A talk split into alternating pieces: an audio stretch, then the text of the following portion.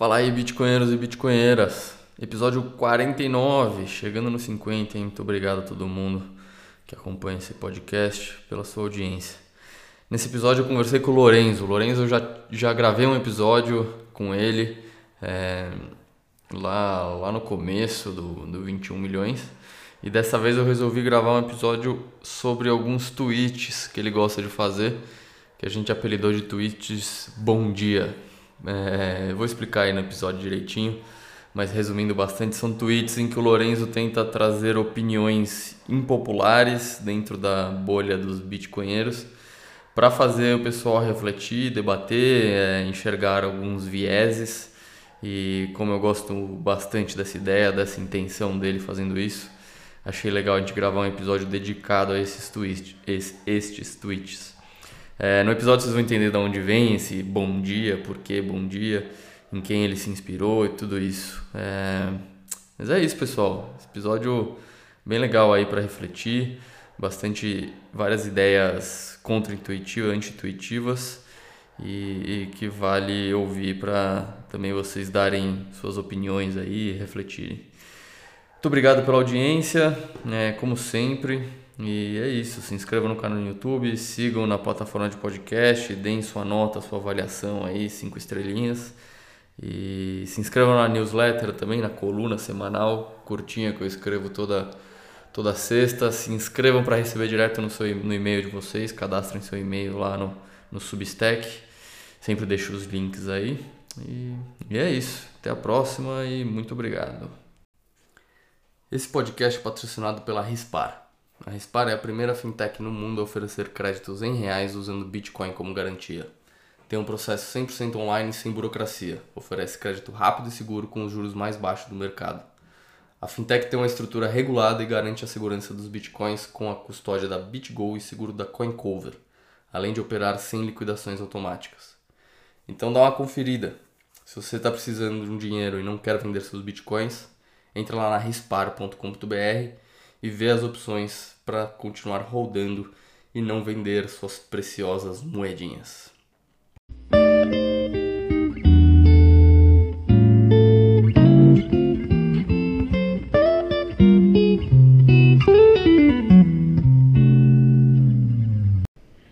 Oba, começando mais um 21 milhões podcast, recebendo dessa vez pela segunda vez, eu acho, né, Lorenzo. E aí, Lorenzo, tudo bom? Seja bem-vindo. E aí, cara, tudo bem? Obrigado pelo convite aí, sempre bom aparecer por aí.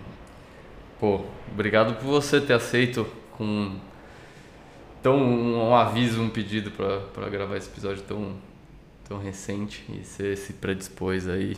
Muito bom, muito obrigado.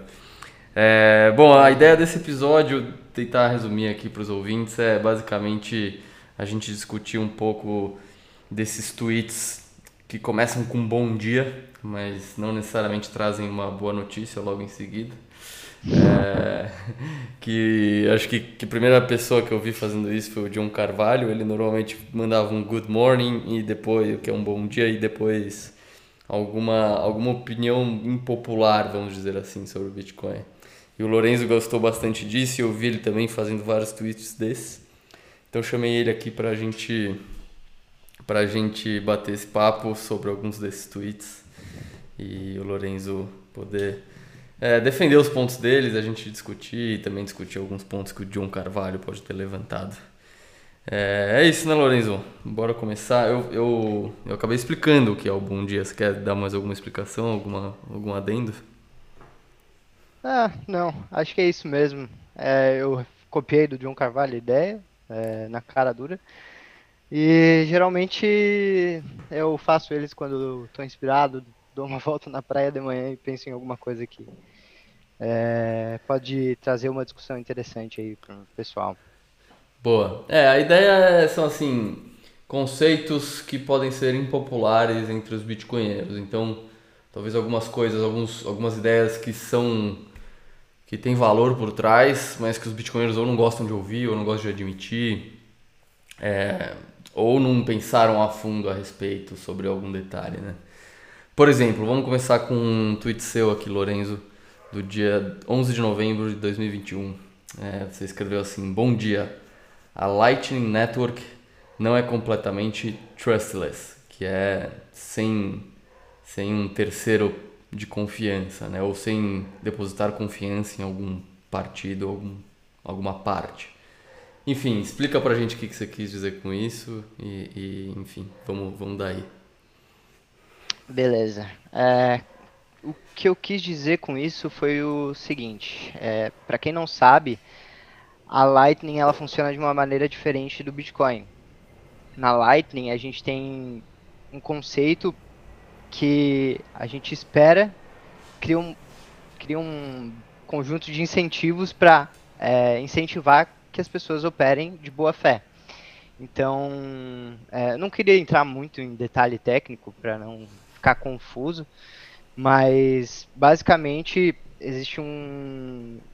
Quando você abre um canal com outra pessoa, é, essa outra pessoa pode fazer uma transação em um estado desse canal que seja mais vantajosa para ela. Por exemplo, é, eu abri um canal com você, João, a gente eu depositei um Bitcoin nesse canal e em algum ponto da história desse canal, esse um Bitcoin estava todo do seu lado, mas depois ele voltou todo pro meu e você é, fez uma transa divulgou uma transação antiga num estado que o, o Bitcoin estava todo pro seu lado do canal tentando roubar os Bitcoins de mim. É, quando isso acontece, é, eu, Lourenço, vou poder te punir e pegar esses Bitcoins para mim. Então a, a Lightning ela funciona assim, né? sistema de é, caso você não se comportar bem, a gente vai te punir. Só que existe um problema nisso, que é para você saber que outra pessoa está tentando passar a perna em você, você precisa estar tá online, você precisa estar tá escutando a blockchain do Bitcoin para ver se alguma transação dessa característica foi feita. Ou você pode configurar é, o que a gente chama de watchtowers que fazem esse serviço para você, mas elas também têm que estar online então, o que eu quis dizer no sentido de, tipo, ela não é totalmente trustless, não é, tipo, você vai abrir um canal, fazer as transações e, tipo, se você ficar sem internet, sei lá, por uma semana em casa, você pode ficar tranquilo, é, nada vai acontecer com seus bitcoins. Não é bem assim. Acho que é mais nesse sentido. Entendi. Então, assim, quando eu abro um canal na Lightning, a outra parte do canal pode tentar trapacear. Ela tem esse poder. Isso. O que eu tenho na minha mão para combater isso é uma maneira de punir a pessoa se eu pegar ela com, é, se eu pegar ela trapaceando. É, o problema é que para eu pegar ela trapaceando, eu tenho que estar tá com o meu Node é, na internet, né? Não pode acabar a luz, não pode desconectar, acabar a internet onde eu estiver com o meu Node. Então, assim, como existe esse risco de eu ir, ir offline, por algum motivo meu Node offline, ou queimou o Raspberry Pi, ou caiu a internet em casa, é, existe o risco de eu ser roubado ali é, por alguém nesse, nesse período. Então, então isso, na sua opinião, envolve uma, uma confiança aí entre as partes, porque existe esse risco maior. Diferente do on-chain, né? O on-chain eu faço uma transação e eu posso ficar 10 anos sem me conectar na internet, que eu sei que que ninguém vai ter roubado aquela minha transação se não tiver acesso às minhas chaves privadas, né? Uhum. É, exatamente. É, tem uma expressão em inglês que é, não sei se existe uma tradução boa para isso, mas é aquela que eles falam que é incentivos na base do stick ou da carrot, tá ligado? Tipo, da, do pau ou, do, ou da, da cenoura. cenoura. É. No, é, no caso da Lightning é mais como se o incentivo fosse na base do, da, da porrada, tá ligado? No uhum. caso você é, não haja de boa fé, você pode perder parte dos seus bitcoins. Entendi, entendi. E. Mas o que, que você acha que pode ser de, de consequências para esse fato? Assim, é... Você acha que a operação de Node provavelmente vai ser pessoas cada vez mais especializadas, é, que, que garantem uptime do Node é, alto é, para que isso não aconteça? Cara, boa pergunta. É... Eu acho que sim. É... Eu não sei se quem tá ouvindo já tentou rodar um, um Node na Lightning e usar ele tipo, para receber pagamentos e pagar outras pessoas, mas não é uma tarefa tão simples. Você vai ter que gerenciar a sua liquidez e isso é... você vai ter que entender como o negócio funciona e vai ter que é, investir parte do seu tempo, alguns dias, para fazer ali o gerenciamento dos seus canais. É, então, talvez no futuro isso seja uma atividade mais especializada, é, reservado para se você quer ter toda a sua soberania, você vai ter que arcar com esse custo de aprender como funciona e tudo isso que eu citei. Mas acho que sim, cara, a não ser que algum outro tipo de tecnologia surja que resolva esses problemas. Não. Alguma tecnologia de layer 2, alguma coisa assim, nesse sentido. Legal, legal. Tá bom. É, é interessante isso. Acho que esse detalhe é legal conversar porque faz parte de como a Lightning funciona, né? E é muito do trade-off que ela assume quando ela quer aumentar a velocidade e o volume de transações é, por segundo uhum. e, e, diminuir a segurança, né? E diminuir algumas, algumas premissas de segurança e, e resiliência, assim. Legal. Sim. É, cara, vi outro tweet seu aqui, que acho legal a gente comentar também. 24 de maio. Bom dia. Ninguém sabe o que vai acontecer quando o subsídio por bloco minerado acabar. Ah, esse é bom também. é... Cara, te, a... eu acho. Quer dizer, eu acho não. É, é impossível tu afirmar o que, que vai acontecer quando o subsídio de bloco acabar. Se vai estar tudo bem é, também é impossível dizer se o Bitcoin vai durar até chegar lá. Eu acredito que é muito provável que sim. Mas é impossível dizer. Então, cara, a minha a minha opinião sobre esse assunto é cuidado com quem fala que sabe o que vai acontecer. Para mim, tipo, não, não é tão simples assim, tão previsível assim. É, são 100 anos, 120 anos que a gente tem pela frente, mais ou menos. Muita coisa pode acontecer até lá e é, eu não ponho minha mão no fogo para falar que vai estar tá tudo funcionando certo e, e ok. Tipo, e você acha que. Porque assim, a, é a, o subsídio por bloco ele diminui é, exponencialmente, né? Ele é dividido por dois a cada quatro Sim. anos. É, mas você acha que precisa demorar os 100 e, 120 anos para a gente chegar lá para dar problema ou pode dar problema antes também? Porque às vezes não precisa zerar o subsídio né, para dar problema. Às sim, vezes pode ser tão sim. pequeno que já dá problema antes. Uhum. É, inclusive quem gosta de falar bastante sobre isso é o Peter Todd, né? Que, se eu não me engano, começou uma discussão de é, tail emission no Bitcoin, né? Tá Sim. tomando bastante pau por causa disso. É. É, mas com certeza não é uma discussão é, que é uma urgência agora. Não é uma urgência agora, mas pode vir a ser no futuro. É, e aí os incentivos podem acabar se desalinhando no sentido de os mineradores é, não querem operar em prejuízo, obviamente, ninguém vai ser altruísta para ficar rodando é, o Bitcoin, né? Ele funciona é, ele funciona por causa do incentivo a pessoa a ter lucro, a ser egoísta e proteger a rede como consequência. Mas, é, cara, acho muito difícil dizer, sabe? Sei lá, vai que é, todos os governos do mundo decidem se juntar para acabar com o Bitcoin. Obviamente é uma hipótese absurda, mas sei lá, né, cara? Eu só não boto minha mão no fogo para afirmar que é, a gente, todo mundo sabe o que vai acontecer, que tá tudo ok, que isso não vai ser um problema no futuro, sabe? Boa. Deixa eu tentar resumir para os ouvintes. Essa polêmica vem um, do fato de que o, os bitcoins criados a cada bloco minerado diminuem pela metade a cada 210 mil blocos, que são aproximadamente 4 anos. E isso, isso indica que são menos bitcoins remunerados por bloco para cada minerador, né? para cada é, bloco minerado para o minerador que achou aquele bloco. É, mas até hoje eu acho que, que o aumento do preço do valor do Bitcoin em dólares compensou né, essa diminuição da remuneração em bitcoins por bloco minerado. É, existe uma, uma, uma noção de que isso vai continuar acontecendo no futuro, é, porque, porque a, a, a tese é que o Bitcoin vai valorizar muito, numa taxa mais alta do que essa de essa diminuição do subsídio a cada quatro anos. Mas existe a, também a, a pergunta: o que, que a gente faz quando esse, esse subsídio zerar? É, os, os mineradores também ganham taxas das transações, então cada transação que passa, que é incluída num bloco, deixa um trocado para os mineradores. Mas a pergunta é: essas taxas vão conseguir ser, é, ser o suficiente para os mineradores no futuro? Para eles sustentarem um nível de hash rate alto para proteger a rede? É, algum nível de hash rate sempre vai ser suficiente, né? Porque Uhum. Porque isso é ajustado com a dificuldade da mineração.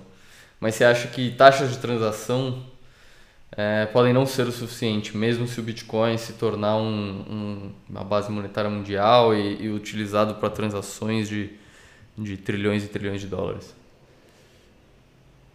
Cara, é, não é que eu acho que as taxas de transação não vão ser suficientes, é que eu é, não posso afirmar que elas vão ser, entendeu? Entendi. É, eu não estou falando que não vão, assim, que não consigo afirmar. Entendi, entendi. É, não sei, cara, tipo, talvez seja uma visão meio pessimista do Bitcoin, ou pelo menos mais realista, mas já passei a minha fase que eu simplesmente assumia que os problemas iam todos se resolver sozinhos e era isso, não preciso me preocupar, sabe? Uhum. Boa, então vamos fazer outra sua aqui, dia 5 de novembro de 2021. Bom dia. Não é possível escalar na primeira camada sem causar centralização. E aí, Bom, eu, essa, eu achei, é... essa eu achei mais impopular para shitcoinheiros do que, do que para bitcoinheiros. É, sim. sim, é. Essa é realmente mais impopular contra com o pessoal das shitcoins aí. É... Mas, cara, pra quem é leigo, novamente, no último tweet você explicou bastante do que eu quis dizer, eu só saí falando, assumindo que todo mundo ia entender, já entendia dos conceitos, então vou tentar ir um pouco mais devagar aqui. É... Mas basicamente existe um conceito em design de criptomoedas onde existe é, um trade-off que tem que ser feito entre velocidade, é, segurança e. Qual é o outro lado do trilema, João? Me ajuda aqui. É, velocidade, segurança e descentralização, né? Isso, é, e descentralização. E se você faz a, pesa mais para um lado, você vai acabar deitando a balança é, em outro lado. Então, por exemplo, é, na época lá do debate do, da Block, Block Size Wars, existia um pessoal que falava que o Bitcoin precisa, precisava aumentar o tamanho de bloco para as transações serem confirmadas mais rápido, para a gente conseguir usar ele para comprar o cafezinho do dia a dia. É, qual que é o problema disso? Quando você aumenta o tamanho do bloco, isso traz consequências é, literalmente no preço que você paga para participar da rede. É, para participar da rede, você vai precisar de um computador que seja capaz de processar os blocos e verificar as transações. E se a gente aumenta o tamanho do bloco, tem mais transações dentro de um bloco, é mais transações que você vai ter que é, verificar. São, é mais espaço de disco que você vai precisar para armazenar esses blocos. Portanto, o preço para é, o preço a se pagar fica mais caro, né? Uhum. E é isso que eu quero dizer quando, que, quando eu falo que isso causa centralização, porque de um jeito ou de outro você vai ter que pagar esse preço. E você. É como se você pensar na história do salário mínimo lá, que o pessoal gosta de falar, que é tipo meio que tirar uns degraus da.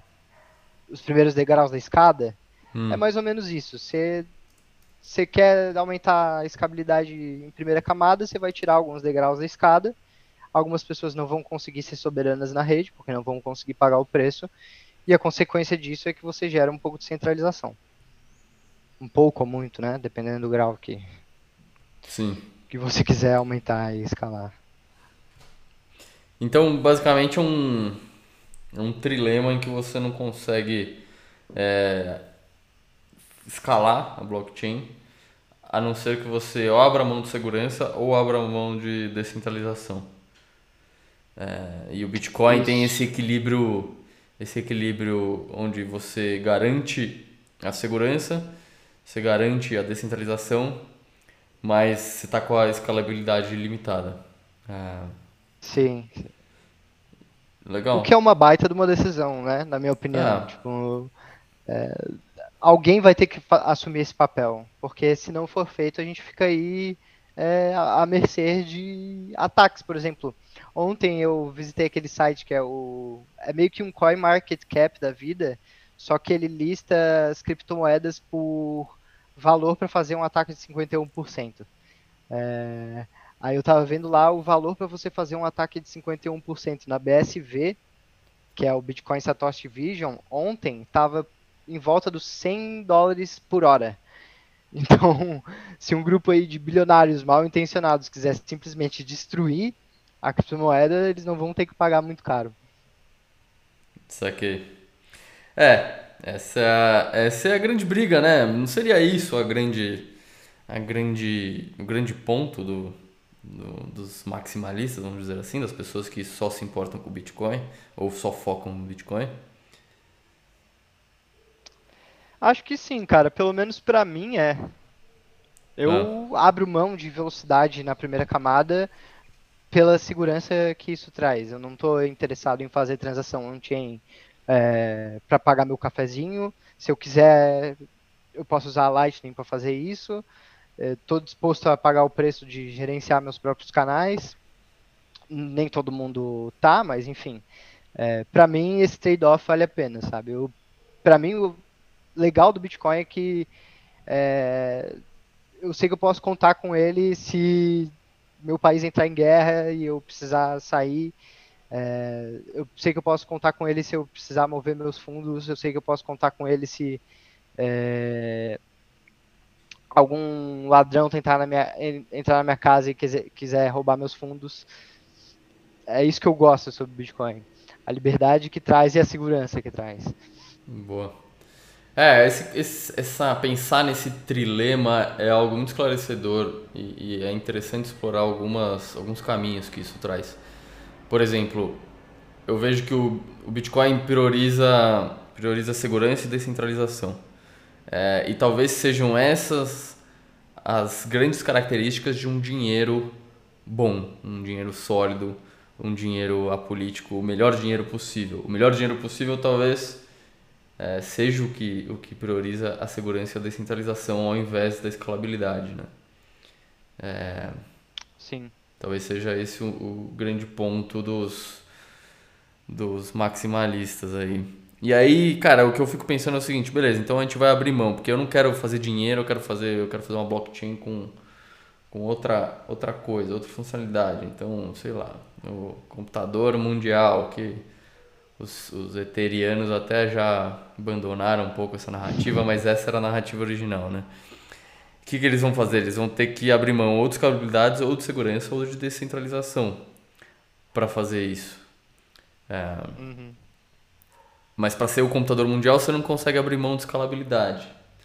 E se você não vai abrir mão de escalabilidade, ou você vai abrir mão de segurança ou de descentralização. É... Sim. Então, você chega, você chega a, um, a um, uma conclusão lógica de que ou Ethereum ou não é seguro ou não é descentralizado. O que acontece hoje em dia é que os caras que rodam Node da Ethereum, é, o full validador lá, precisam de um computador é, super poderoso, AWS e, tal e tal. Tipo, não é uma coisa que é um, ah, você pega um Raspberry Pi aqui yeah. É. e consegue ser um node validador aí. Quando eles mudarem para Proof of Stake, teoricamente vai ficar super barato, né? Entre aspas, só vai lá precisar ter 32 Ethereum. Yeah. É. é, não sei se é 32 agora, não sei é, se não sei também mas é bastante, é. bastante Ethereum. Se, se conseguirem chegar nesse ponto, né? É, exato. Se não quebrar antes, né? É. Boa, legal. Cara, agora eu vim, eu vim, eu achei um tweet aqui interessante do John Carvalho. Ele fala, isso, e, e esse é um, é um ponto que às vezes eu, eu gosto de, de falar também, mas acaba com uma metáfora que muito bitcoinero usa. John Carvalho fala assim: Bom dia, Bitcoin não é uma bateria, ele ah. não armazena energia, ele usa energia como custo de produção. É... Sim, é, esse é esse é muito bom. Direto pro Michael Saylor. É, exato. Fala um pouco, você quer comentar um pouco? Vai lá. Pode ser, pode ser. Cara, é, essas analogias são legais, né? É legal tu ficar filosofando é, nas coisas que o Bitcoin se assemelha. Eu acho que é meio que uma característica humana nossa, a gente querer, tipo, é, comparar duas coisas que a gente conhece e que talvez funcionem de maneira similar. Mas, cara, Bitcoin usa energia para mineração e depois que novas moedas são mineradas, aquilo não é uma bateria, tipo, você não consegue converter em energia de volta, é, é Bitcoin, não é bateria, não é energia digital, não, você não consegue usar para, sei lá, é, ligar seu computador ou deixar seu computador ligado. Então, acho que assim, essas analogias são legais, mas, tipo, existe um limite, sabe? É, tem que tratar como analogias, não como uma verdade. Boa. Acho que é isso. O que, que você pensa? O que, que você pensa sobre isso? Não, eu acho que é isso mesmo. Tem que ficar bem claro que é uma analogia, né? Porque, porque energia, energia tem, tem uma definição né, científica. Se eu não me engano, é, é quantidade ou, ou é, de trabalho, né? Ou algo que pode exercer trabalho. E, e no final das contas, por exemplo, o que é energia? Tem energia mecânica, energia solar, é, energia hidráulica. É, e acho que isso é bem diferente do Bitcoin. O Bitcoin é um, é um livro caixa digital é, que, que é protegido por energia, né? A sua imutabilidade é protegida por energia, mas o Bitcoin em si é, é outra coisa. É um, é um, é um software, é uma rede, é um registro criptográfico. É, eu acho que, que quando você pega o, o, a definição exata de energia, já não, já não faz sentido falar que Bitcoin é energia. Mas, claro, quando você está querendo fazer uma analogia e explicar que sei lá, uma energia que você minera lá no Cazaquistão, uma energia realmente, energia hidráulica, sei lá, que você captura, é, transforma em hash, em computação, e aí você ganha um Bitcoin em, troca disso. E aí depois você pode pegar esse Bitcoin, transacionar ele do outro lado do mundo, nos Estados Unidos, e comprar um, comprar um carro com ele. E aí, e aí com o carro você você, vamos dizer assim, você opera energia ali, né, energia a combustão é, beleza, você, você pegou energia hidráulica lá no Cazaquistão e agora você, trans, você transformou isso, entre aspas, em energia de um motor a combustão nos Estados Unidos. Mas o que estava aí no meio não é energia, né? O que estava aí no meio é o Bitcoin, é, é, é o que estava aí no meio é um, é um registro digital que está distribuído numa, numa rede peer-to-peer -peer, baseado num software, né? em, em em, premissas de um software. É, eu acho que quando isso é específico, fica claro que Bitcoin não é energia, né? Eu acho que tem que deixar claro que quando o pessoal fala que Bitcoin é energia, a gente está fazendo algum, alguns pulos né, conceituais que fica legal pensar dessa maneira, é, é intuitivo, mas não é exatamente preciso e exato. Né? Uhum. É, acho que foi o João uma vez que falou, não lembro se foi ele, mas eu gosto muito dessa frase que é, Bitcoin é um programinha de computador. É basicamente isso. É só um programa de computador. É. As pessoas usam as moedas que o negócio gera como dinheiro por aí, mas no final das contas é um programa de computador. É. Boa, tem uma legal aqui. Existem dois tipos de sua, existe dois tipos de pessoas no mundo cripto. Os técnicos que entendem as limitações e trade-offs da tecnologia e são céticos com projetos que enfiam blockchain onde não precisa. E os entusiastas que acham que vai ser tudo descentralizado rodando em cima da blockchain. É, essa daí, quem nunca, né? Pelo menos eu, quando entrei nesse mundo aí, eu fui seduzido aí pela, tese que num futuro não tão distante tudo ia ser descentralizado e ia rodar uma blockchain, até as coisas que não precisam de blockchain, né? É... Eu acho que isso aí vem daquele pessoal que fala blockchain, not Bitcoin, né? É. Mas quando tu pergunta para ela o que, que é uma blockchain, ela não tem muita claridade aí né, sobre o que é o conceito. É... E, cara, blockchain é só uma estrutura de dados, é uma maneira que a gente organiza os dados num computador. No caso, um sistema distribuído, né, que é um sistema que roda em vários computadores. E tu não precisa disso para resolver todos os problemas do mundo. E acho que é isso, assim, tipo. É meio que passou essa fase, né? Onde as pessoas queriam resolver tudo com, com blockchain. Ou eu simplesmente estou ignorando. Não sei. sei, acho que você está ignorando, porque tem bastante. tem bastante shitcoin por aí ainda. É, enfim, até o ano passado que tinha. O que ainda rolava essa movimentação de blockchain e não Bitcoin. É, era bem forte até o ano passado. Agora com quebrou Luna, quebrou Celsius, aí o pessoal começa ser um pouco mais conservador, talvez, mas nem tanto ainda. NFT ainda tá aí bombando. Uhum. Sim, pois é. é. Isso é bom pro pessoal da Solana ouvir que, é, amigos, o seu projeto é um banco de dados centralizado que os caras ligam e desligam quando eles querem. É, aquilo é tudo menos um sistema distribuído e descentralizado. E geralmente é o que acontece quando você, de novo, voltamos naquele assunto, quando você tenta resolver é, o problema da escalabilidade, você acaba centralizando o seu projeto, sua criptomoeda, e você vai para um lugar onde aquilo não é o ideal para ter o papel de um sistema distribuído, descentralizado e seguro, né? Exato, perfeito. Boa. Ó, oh, achei uma do John Carvalho aqui legal também. Vou tentar traduzir ao vivo aqui. Vamos ver que sai. Tradução simultânea. Tradução simultânea, exato. Eu esqueço as palavras, é. ainda bem que você me ajudou. Bora, bora. Ele fala: Bom dia, o modelo S, S, S2F, que é o modelo Stock to Flow, é, é arbitra, está arbitrariamente é, se baseando em dados do passado e não é preditivo de nenhuma forma. É, é, o S2F, Stock to Flow, é, demanda que a, a premissa de que a inflação monetária do dólar continuará consistente ao longo do tempo e não assume o fator de poder de compra de nenhuma maneira. É, ele está basicamente criticando o, o, Stock to Flow, falando que ele é baseado em dados passados e não tem capacidade preditiva.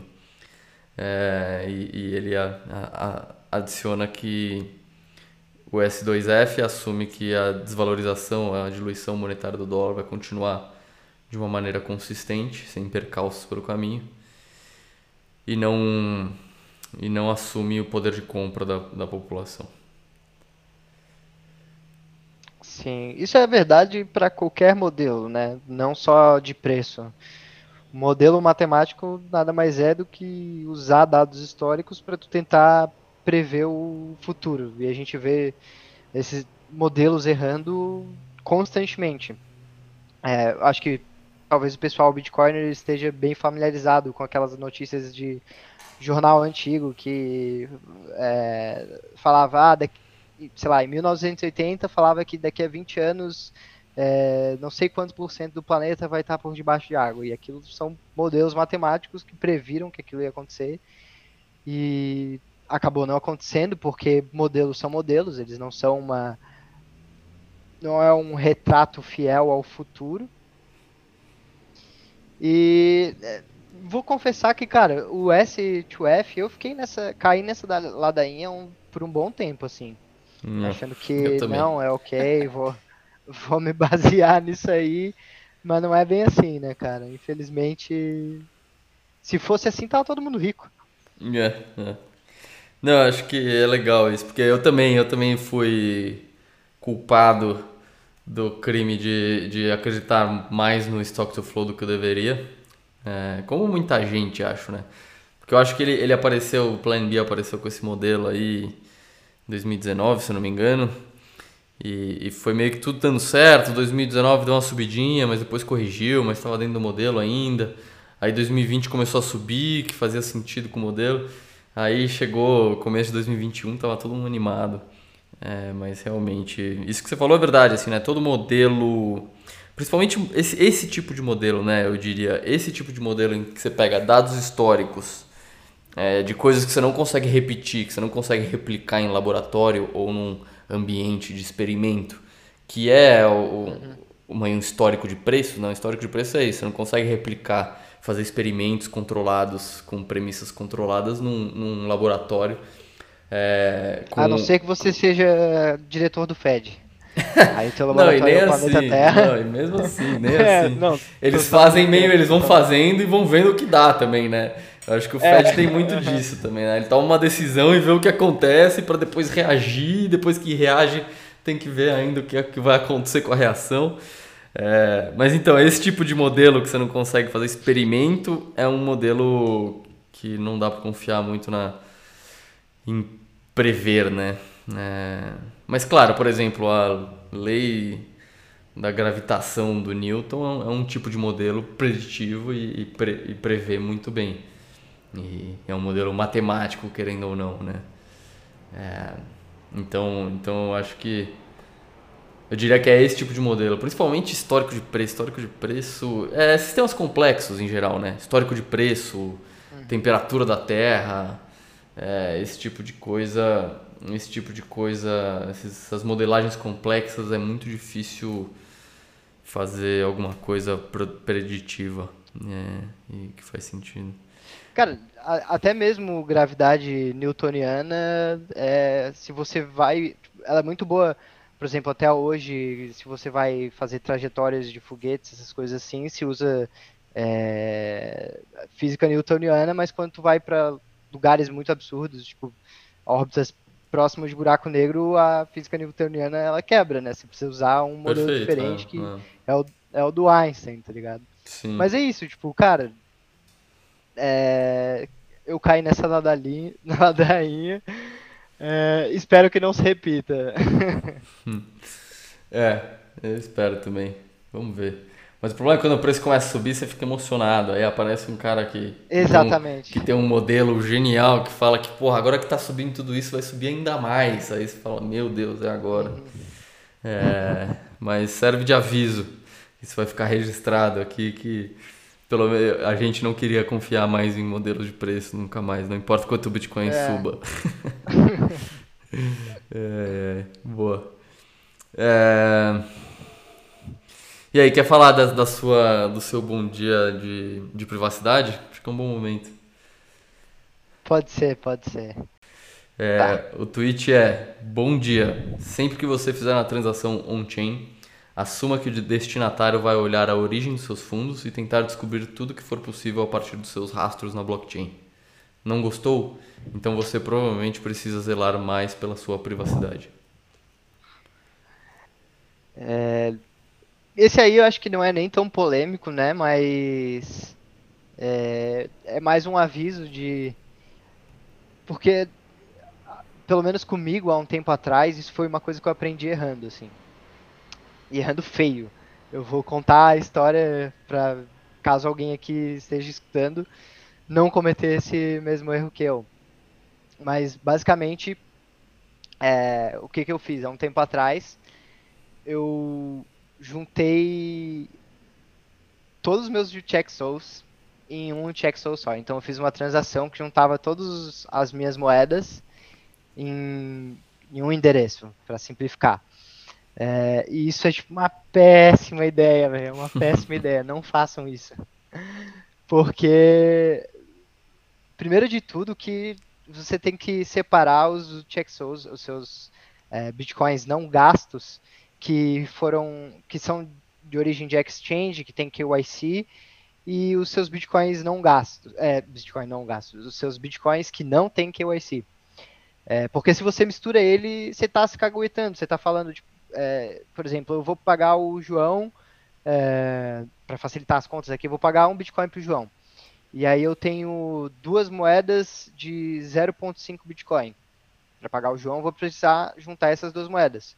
Só que o, o problema, 0.5 Bitcoin veio de uma exchange com KYC, 0.5 veio de um, algum lugar que não tem KYC. Quando eu misturo esses dois check souls na transação, eu estou falando, caso alguém saiba que o meu endereço com KYC seja meu, esteja realmente fazendo um registro disso aí, eu estou falando, ó, esse UTXO aqui, que a gente não sabia de quem era, também era do Lorenzo. Então eu estou basicamente me caguetando. Então essa é a ideia por trás de não misturar todos os seus é, UTXOs com KYC e UTXOs sem KYC. É, e botar tudo no mesmo endereço também é uma péssima ideia, porque, tipo, cara, o cara vai entrar no Blockchain Explorer ali, ver a transação, ver que tem uma entrada, vai clicar na entrada, vai ver simplesmente todos os teus UTXOs. Então, o cara basicamente tem acesso a todo o dinheiro que você tem. É... Boa. Bom, então basicamente. É nesse é, sentido. É, é, quando você transaciona no Bitcoin, você está transacionando registros do livro caixa que são específicos. Então, se alguém recebeu uma moeda sabendo que veio do Lorenzo e essa moeda, na verdade, era parte de um registro anterior, ela sabe, ela vai saber que aquele registro e todo o valor dela, não só o que veio para você, mas todo o valor dela, o Lorenzo controlava. É, uhum. Então isso é uma tem que, ficar, tem que ficar ligado. Mas e aí, qual que é a melhor forma de remediar isso? Você tem que. Você nunca junta UTXOs. É, você sempre deixa eles o mais separados possível, nunca recebe é, moedas duas vezes no mesmo é. endereço. O que, que você faria? O, o mundo ideal é você conseguir todos os seus bitcoins sem KYC, né? Só que isso é muito difícil para uma pessoa que é, não está disposta a correr atrás de é, um negociante P2P ou trocar serviço por Bitcoin.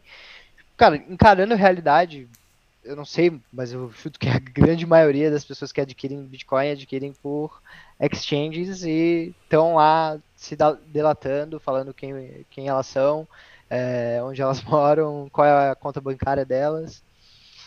É, então, talvez para remediar, primeiro passo é não misturar né, os seus bitcoins é, com KYC, bitcoins sem KYC. E um segundo passo, se tu quiser ir além, é fazer CoinJoin. É, acho que a maneira mais fácil de fazer isso hoje é usando a Sparrow, talvez. Tem um. Provavelmente tem um vídeo do Bitcoinheiro sobre isso. Eu não sei, mas os caras cobrem tudo. Uhum. Não deixam passar nada, então provavelmente tem algum vídeo ensinando lá. Mas se não tiver, tem um do Bitcoin Sessions também que ensina. Só que aí é em inglês. É, mas recomendo. É, boa. Boa, legal, é. Eu acho que essa consciência de gestão de UTXOs é necessário para qualquer usuário de Bitcoin, né? É, ou, ou alguém que não, não se importa nem um pouco com a privacidade, talvez talvez foda-se para as pessoas, ela não ela não, não tá nem aí, né? Mas mas é, se um você for argumento com... muito bom. Diga, diga. Um, um, um argumento bom que eu ouvi sobre tipo, ah, essa história, ah, eu não tô fazendo nada legal, eu não, é, não tenho problema com a minha privacidade, é que talvez hoje o que você esteja fazendo não seja legal, mas isso talvez mude no futuro. E se você deixou ali um registro na blockchain do Bitcoin que você é, fez tal atividade, ou pagou alguém, ou é, alguma coisa nesse sentido. Um exemplo disso que os bitcoinheiros devem conhecer é aquela história do do Canadá no ano passado, né? Que fizeram um fundraiser e é, enviaram Bitcoin para o endereço lá e aí depois aquilo se tornou ilegal, não sei os pormenores da situação, mas alguma galera se queimou e provavelmente era tipo só o Zezinho que não tinha nada a ver com a organização do protesto, mas tentando ajudar a galera. Então, tipo, cara, eu acho que tem que deixar isso na, na sua cabeça. Pode ser que agora você não esteja se queimando, mas no futuro isso pode mudar. Boa. Boa, é isso aí. Prezem pela sua privacidade. Ó, tem uma do, do John Carvalho aqui que eu achei boa. Ele fala: Bom dia, transações de Bitcoin não são P2P. Ah, esse é um bom detalhe técnico também. É. Que. É. Uh, cara, vou tentar explicar assim da forma, de uma forma simples, mas o que acontece quando você faz uma transação do Bitcoin é como se você basicamente estivesse adicionando uma entrada num Excel da vida falando eu movi bitcoins para tal endereço. É, então, é, a sua carteira ela não tem bitcoins ali dentro, ela tem chaves e com essas chaves você consegue autorizar em que essas, transação, essas transações sejam feitas. Mas isso, pelo menos para mim, foi uma coisa que demorou para eu entender, cara. Não sei contigo, mas demorou para entender que dentro da wallet não tinha Bitcoin, ainda mais porque o nome é wallet, tá ligado? Dá é. a entender que é. tem Bitcoin lá dentro. É, sim. Mas você acha que ele, assim, o que ele quis dizer é que quando você fala P2P, parece que é, como posso dizer, mas parece que eu estou transacionando mais parecido com a Lightning, vamos dizer assim.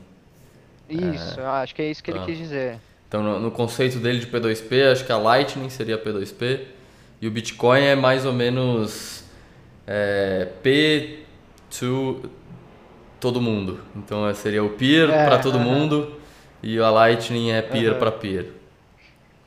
É. É, você, sentido. Quando faz a transação, você está basicamente anunciando, né, para todo mundo que essa transação está sendo feita e a pessoa que recebeu, ela está escutando endereços que pertencem a ela e daí quando essa transação é, é, confirmada, você vê uma mudança no seu saldo, mas não são bitcoins indo para sua carteira. Entendi. Então é como se pegasse um microfone, falar só, galera, tô mandando esses esse bitcoin que é meu, eu posso provar que é meu. Tá aqui a assinatura. Tô mandando para aquela outra para aquela outra pessoa. Enquanto na Lightning é realmente peer to peer, né? Nó com nó que fica se transacionando duas dois nós da rede apenas entre eles é, e, e, e, eles ficam atualizando o próprio saldo. Boa. Sim. Às vezes até com mais peers, né? No meio do caminho. É, ah, ah, grande parte das vezes você não está conectado diretamente, então, sei lá, um peer-to-peer, to peer, to peer, to peer, tá ligado? Boa. É... Eu achei um tweet seu bom aqui, eu acho que é um, uma questão técnica que não muita gente sabe e que é interessante a gente detalhar. Dia 27 de dezembro de 2021, você tweetou: Bom dia para quem já entendeu que o armazenamento não é o único gargalo de blocos grandes. Ah, sim. É... Isso, cara, é...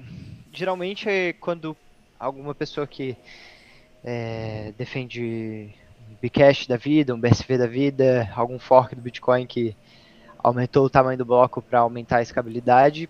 Fala que é, tecnologia de armazenamento em disco melhora é, com a lei de Moore e que hoje em dia é muito mais barato do que há 10 anos atrás para você ter 1 tera de armazenamento em SSD. Mas o problema é que é, esse não é a única consequência de você aumentar o tamanho do bloco, né? A gente meio que passou por esse assunto antes, mas, é, por exemplo, você precisa transmitir esse bloco para outros pares. Então, se o bloco é maior, você vai consumir mais, é, vai, vai consumir mais internet. É, o bloco é maior, portanto, ele tem mais transações. Portanto, você vai precisar de um processador que dê conta de validar essas transações. É, não é basicamente o problema não é só o espaço em disco, né? tem muita coisa que vem junto, mas que não é tão óbvio. É. Não, perfeito. Espaço em disco talvez seja o mais, o mais intuitivo, né? Por isso que acho que é o mais mencionado. Então, se eu começar a criar blocos grandes, uma hora meu disco vai encher.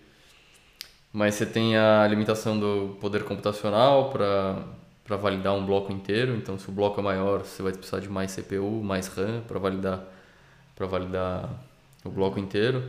Banda de internet também. Então, se um bloco é muito grande, ele vai demorar mais para dissipar o mundo inteiro. Então, o minerador achou um bloco, ele precisa anunciar todo para todo mundo rápido que ele achou aquele bloco, porque assim os outros mineradores começam a minerar em cima desse é, e não perdem tempo minerando em cima do anterior. É, então esse bloco precisa propagar também de maneira rápida pelo mundo inteiro é, para saber para a galera saber que o novo bloco foi achado. O bloco 750.321 foi achado. Então a banda também é uma limitação é, do tamanho do bloco. que mais? Mais alguma limitação ou não? Que eu estou esquecendo? Uh, cara, provavelmente a gente está esquecendo de alguma coisa, porque ah. é, é uma coisa, é um nuance bem difícil de entender por completo quais são as consequências, né? Uhum, uhum. É algo que tu precisaria ter um excelente conhecimento do software para falar quais são todas as consequências disso. Então a gente provavelmente está esquecendo alguma coisa, mas acho que o ponto principal é, é esse, né? Tipo, cara, não é só espaço em disco, que é o problema quando a gente aumenta o tamanho de bloco. Como você falou lá, o problema dos mineradores terem que enviar os blocos rápido para outros mineradores. Isso para quem tiver interessado, eu acho que é um problema que se chama selfish mining. É, é, acho que é isso, né, João? É. O cara pode achar o bloco é. e, e, não, não espalhar para ninguém. Né? Uhum. É, então, se vocês quiserem pesquisar mais sobre isso, Pesquisem aí, Selfish Mining. Boa. Boa, boa, boa. Ó, achei outra do João Carvalho. Boa. É, na verdade é uma thread de quatro tweets, mas acho que a gente pode ficar só com o primeiro. Porque senão eu vou ficar aqui fazendo tradução uhum. simultânea gaguejando, vai ficar feio. É, mas o primeiro é: Bom dia, Bitcoin não é um investimento, não é uma forma de finança, não é um valor mobiliário e não gera retorno ou receita juros ou receita. Bitcoin é uma commodity para poupança a longo prazo. Não existe pobreza no Bitcoin. Você tem que saber poupar a longo prazo e usar de maneira segura. Perfeito. Isso é muito bom para a galera que gosta de especular com Bitcoin, né? Não, exato. É... Ou pelo menos gosta de especular no mercado financeiro tradicional e acabou de conhecer o Bitcoin e está esperando que as coisas vão funcionar de maneira semelhante como funciona no mercado financeiro tradicional. É... Mas eu acho que, pelo menos para mim, assim, eu sou um cara não muito ganancioso. Eu simplesmente compro os meus bitcoins e deixo ali parado e fica por aí. Eu não fico tentando é, testar minha sorte para aumentar meu patrimônio. É, não sei você, João. É, não, também. É, não faço trade, nunca fiz. Só acumulo. E, Cara, mas... na verdade, teve uma vez que eu fiz trade na vida. É. é que foi quando. Teve um dia que eu, eu geralmente acordo bem cedo. E aí teve um dia que eu acordei, entrei no Twitter e tinha lá um um tweet do Elon Musk falando sobre Dogecoin. Foi um dos, dos primeiros tweets assim que ele botou. Você comprou Dogecoin? Sobre. Aí eu comprei. Falei, velho, vou comprar agora. Tipo, era coisa de tinha, sei lá, sido tweetado há 5 minutos atrás, tá ligado? É, é. E, aí eu fiquei, ah não, não vou poder deixar, deixar passar, vou ganhar, ganhar um dinheirinho aí. Mas foi a única vez assim que eu e fiz deu trade, certo? não foi nem com. Deu certo, deu é, certo. Que bom, que bom. Mas vou sair por aí. Posso dizer que em 100% das ocasiões eu, eu me dei bem. Sei. Então, se quiserem comprar meu curso de trade, tô, tô por aí. Um trade, um trade a vida inteira e você tem que saber replicar exatamente esse mesmo trade. É. Bom, mas esse ponto dele é bom, né? Eu nem acho que é tão impopular ou, ou triggering, assim, nem é tão gatilho. É, pelo menos entre os, os pessoal que está já mais dentro da bolha bitcoinera há um, há um, tempo, entende que Bitcoin não é um investimento. É, se alguém está te prometendo um, um rendimento do, em Bitcoin, do seu Bitcoin, puta, tem, tem alguma coisa estranha aí. É, ele está colocando seu Bitcoin em risco para trabalhar. É, então, sempre suspeite de alguém que que tá te falando que com muita certeza te retorna é, te retorna juros sobre seu Bitcoin. É, tem algum risco aí que ou não tá claro ou tá claro e, e aí você assume a sua a sua a sua apetite de risco aí, né? É, mas legal, é, Bitcoin é uma commodity, né? Não é um investimento, não é um valor imobiliário, não é um ativo. Bitcoin é uma commodity para poupar. É, interessante, interessante esse conceito. Boa, legal, é, cara. Tinha colocado é... a história do, fala, dos fala. piramideiros aí, eu tinha me esqueci completamente desse, desse pessoal. É, eu até fico me perguntando, será que as pessoas que escutam seu podcast já passaram do ponto de acreditar nesse tipo de coisa, ou será que tem algum tipo de pessoa que acabou de cair aqui e pode acabar caindo nesse, nesse tipo de coisa? Porque, no geral, bitcoinheiro, o cara. Quando o cara cai na toca, ele já meio que passou dessa fase, né? Mas vai saber. Sempre é bom avisar, né? É, eu acho que sim. Eu vi o, o CEO da Swan Bitcoin lá, que agora no último, nos últimos tempos ele ganhou uma reputação aí por é, denunciar golpes. E ele já vinha falando mal da, acho que da Celsius, né, especificamente, há um bom tempo. E antes da Celsius quebrar e ter todo esse problema.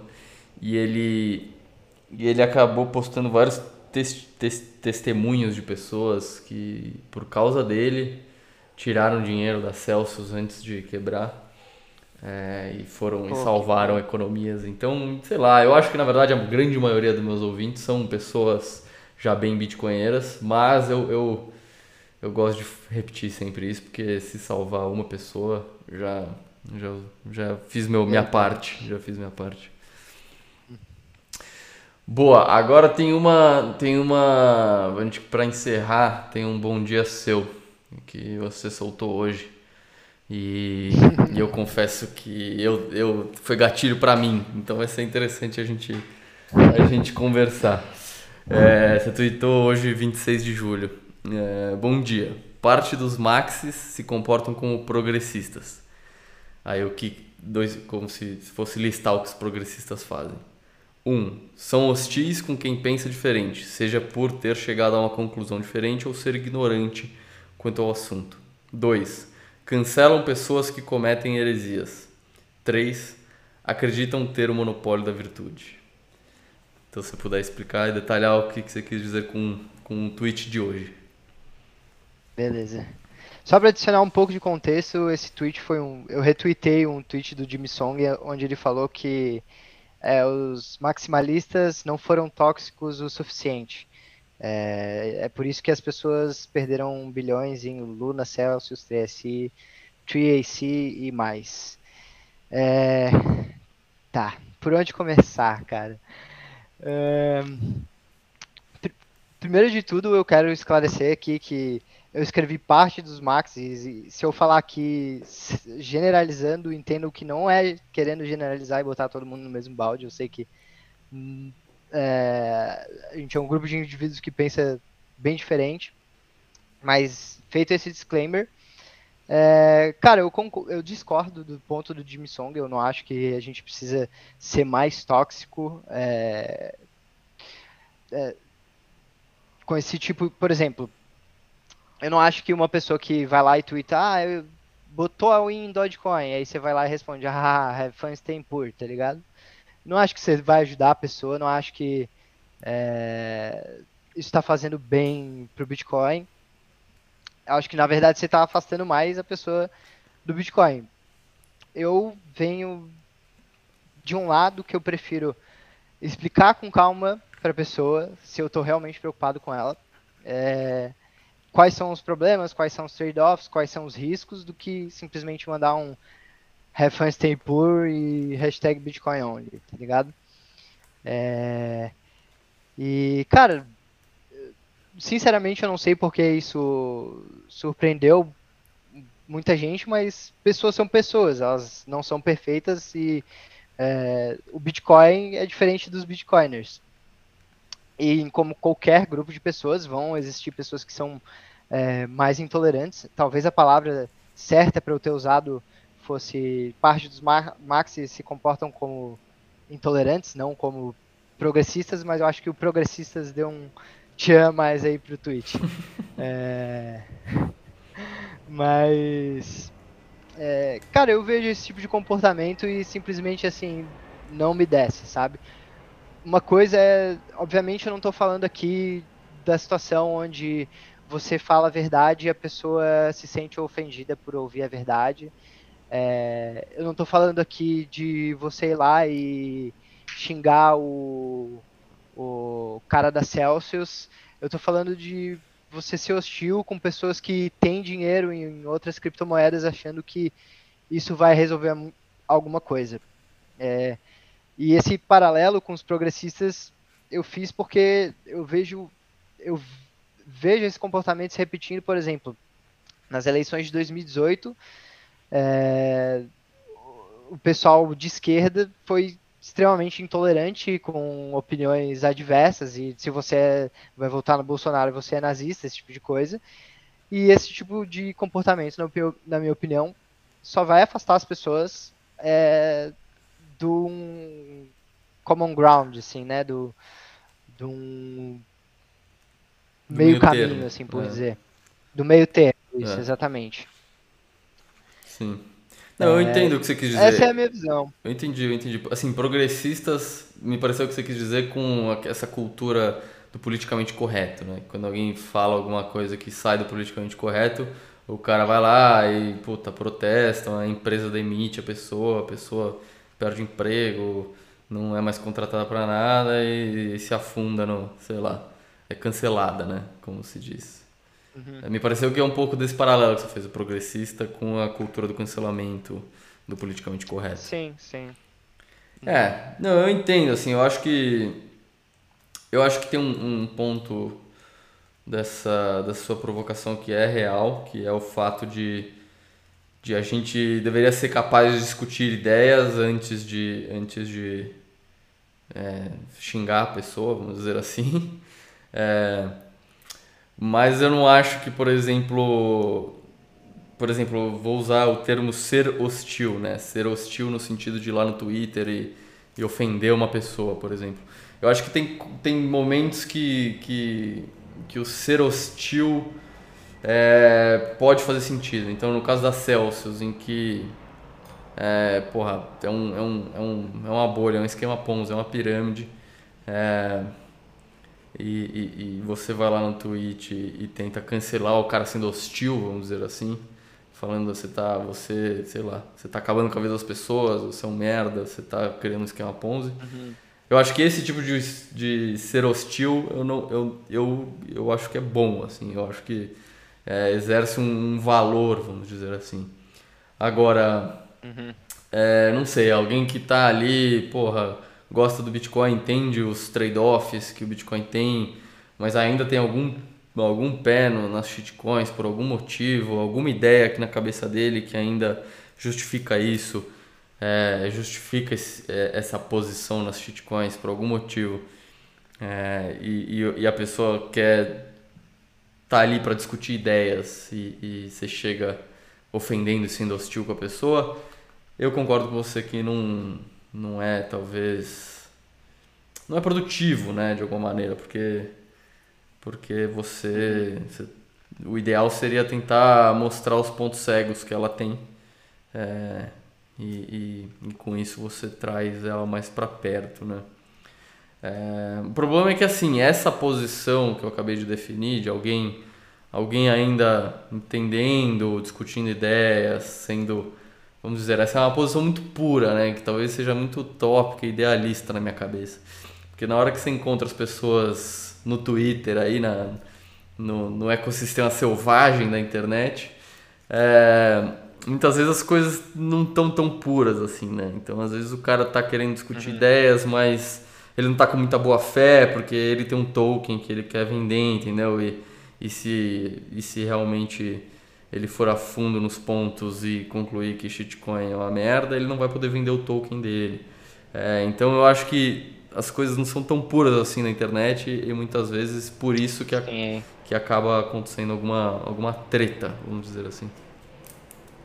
Aham. Uhum. Não, concordo. Cara, internet, Twitter é Twitter. Tipo, no, 99 pessoas das, 99% das pessoas que são hostis, seja de qual lado que for na internet, com certeza não fariam isso é, ao vivo, né? Ou pelo menos por uma conversa num Spaces da vida ou algo assim, né? É, mas essa é a internet, sei lá, eu não tô querendo mudar o comportamento das pessoas, eu tô Sim. querendo mais fazer uma provocação mesmo para as pessoas pararem para pensar, porque, cara, é, isso Celsius, é, Luna, é, cara, essas coisas acabam com vidas, tá ligado? Não. Tipo, literalmente acabam com vidas. É, você sabe do que eu tô falando eu acho que é, quando a gente chega para uma pessoa, um, um randômico aí no Twitter que falou que Bitcoin é um lixo, que eu gosto mesmo da Terra Luna e eu tô all in e Terra Luna to the Moon, tá ligado?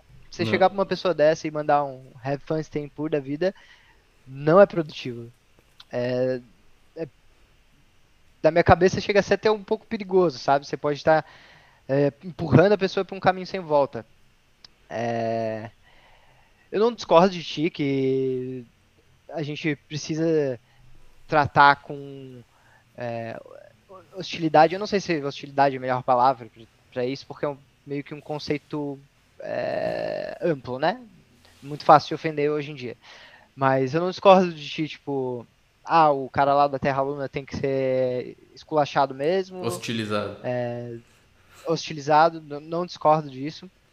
É, só que, por exemplo, quando eu penso é, um cara que é seguidor dele, tá lá, all-in no, no Terra Luna da vida, e aí vê uma enxurrada de bitcoiners simplesmente xingando o cara, tá ligado? Isso não é uma coisa que a pessoa vai parar pra pensar, hum, talvez, pelo menos na minha visão, né? Sim, é, hum. Talvez eu esteja indo pro lugar errado. Ela vai ficar tipo, haha, que trouxas, esses caras não estão ficando ricos, que nem eu tô, tá ligado? É. Chora mais. Yeah. É. É, não, acho que faz sentido. Assim, a pessoa física que no final das contas só se fode, né, com o esquema de, da Celsius ou da Luna, o cara que é, entre aspas, vítima desse esquema, é, realmente acho que talvez ajudar o cara a melhor maneira é sendo um pouco, um pouco educado, né, um pouco prestativo e, e ter um pouco de compaixão pela pessoa que pode estar caindo nesse, nesse golpe. É, é, cara, mas é isso. O problema é quando a pessoa é teimosa, né? Você fala, não, não é bem assim. Aí o cara fala, ah, seu é. otário, eu tô ganhando 20% ao mês aqui, hahaha. E aí você começa a perder um pouco a paciência. Mas eu entendo. Mas, por exemplo, ó, essa, essa questão da hostil, hostilizar e, e, ser esculachado ou não. Por exemplo, no contexto do, do Peter Todd aí nas últimas semanas. O Peter Todd é um cara, só para dar um contexto para os ouvintes de novo. Peter Todd é um cara que está envolvido com o Bitcoin há muito tempo. É, foi contribuidor do Core. É, enfim, tem uma reputação de bitcoinheiro muito boa aí, né? E ele, nas últimas semanas, resolveu virar público falar sobre é, emissões de bitcoins a mais dos 21 milhões quando o subsídio dos blocos acabarem, que foi até uma coisa que a gente falou né, nesse episódio. E para ele, na visão dele, fazia sentido. É, nesse, nesse, nesse contexto, o que, que você acha de uma postura mais hostil ou mais agressiva é, frente a, ao cara propor essa ideia e tal? Ah, cara.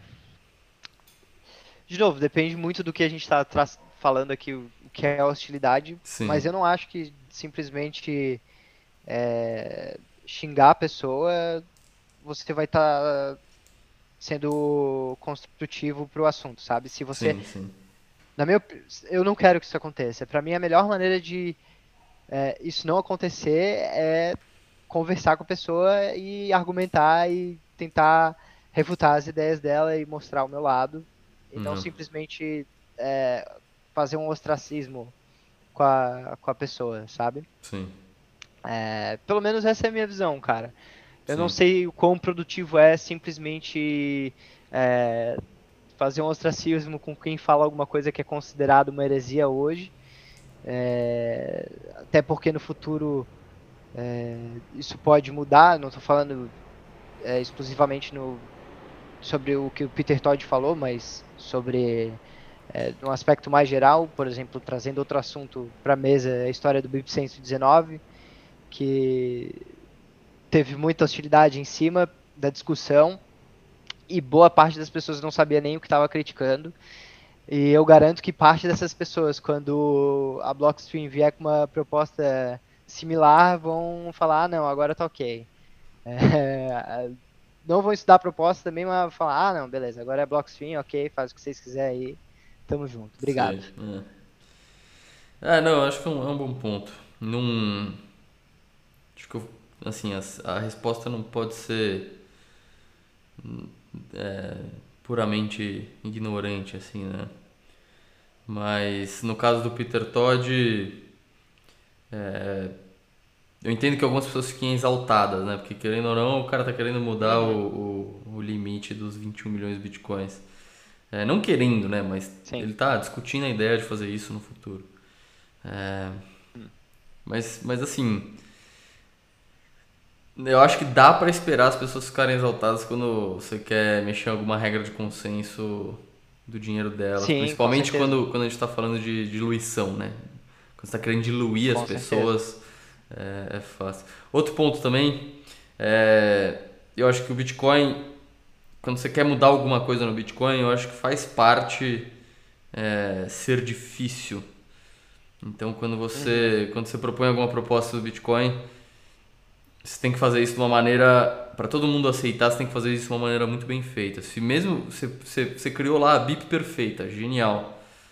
É, mas você não. Porra, você não. Você não investiu tempo suficiente educando as pessoas ou tentando trazer essa ideia de uma maneira devagar o suficiente para todo mundo se acostumar, é, fazendo uma, um marketing suficientemente. com tempo suficiente e, e com a qualidade boa. É, mesmo que seu, sua BIP seja tecnicamente perfeita, ela não vai entrar, entendeu? É, é, eu acho que Não, isso é um feature, ponto. é um feature do Bitcoin, não um bug, sabe? Sim, ótimo ponto, mas tem que ser difícil porque tem que ser um assunto muito debatido e as modificações têm que ser testadas arduamente, não porque o cara não está conseguindo é, conversar com as pessoas porque as pessoas estão simplesmente é, sendo hostis ou tratando a pessoa Sim. de uma maneira que não convém, sabe? Não. Eu concordo contigo, mas acho que a dificuldade tem que ser no escrutínio da ideia em si e não por causa que o cara não consegue conversar. Boa, beleza. É, acho que sim, acho que sim. É, eu fico só pensando naquele caso do cara que tipo, é um gênio técnico, mas o cara não consegue se comunicar muito bem. E ele não consegue. Ele fez o bip perfeito, mas não conseguiu expressar isso e, e ganhar a atenção de todo mundo. Assim. É um, querendo ou não, é um, é um bloqueio social que o Bitcoin tem. É, Exatamente. O Bitcoin é um bicho social também, não só técnico, né? É, exatamente, cara. Isso é um ótimo ponto, né? Isso é, talvez é, se assemelhe um pouco com a minha visão de um pouco mais realista com Bitcoin, de que tipo pode existir o BIP perfeito, mas a pessoa que está trazendo o BIP pode não ser a pessoa perfeita e por isso o Bitcoin não vai melhorar. Então a gente não está só à mercê de é, código, né? A gente também está à mercê de todo o aspecto social de como o Bitcoin funciona e como ele evolui com o tempo. Perfeito. Boa. Valeu, Lorenzo. Obrigado, hein, cara, bater esse papo. Eu acho que esses tweets do Bom Dia aí são muito bons e você devia manter eles para sempre, sempre que tiver uma inspiração, solta. Porque eu acho que, que a intenção é muito nobre, assim, a intenção é sempre trazer um, um conceito para ser discutido em que os bitcoinheiros possam possam talvez se, se, se livrar um pouco de alguns vieses da, da bolha é, e discutir conceitos de maneira mais objetiva e, e 100% racional, sem muita emoção. E eu acho um puto exercício. Sim. Então continue fazendo isso, cara. Pode deixar, quando vier uma inspiração.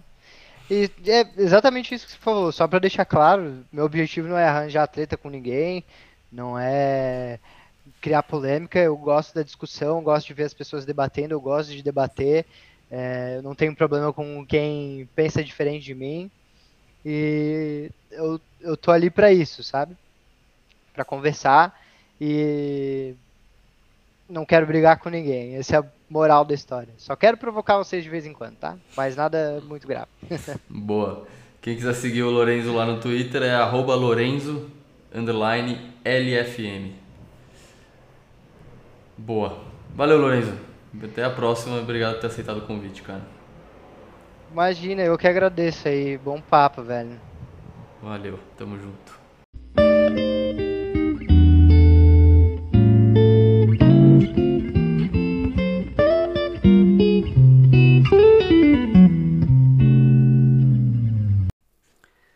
Esse podcast é patrocinado pela Rispar. A Rispar é a primeira fintech no mundo a oferecer créditos em reais usando Bitcoin como garantia. Tem um processo 100% online sem burocracia. Oferece crédito rápido e seguro com os juros mais baixos do mercado. A fintech tem uma estrutura regulada e garante a segurança dos bitcoins com a custódia da BitGo e seguro da CoinCover, além de operar sem liquidações automáticas. Então dá uma conferida. Se você está precisando de um dinheiro e não quer vender seus bitcoins, entra lá na rispar.com.br e vê as opções para continuar rodando e não vender suas preciosas moedinhas.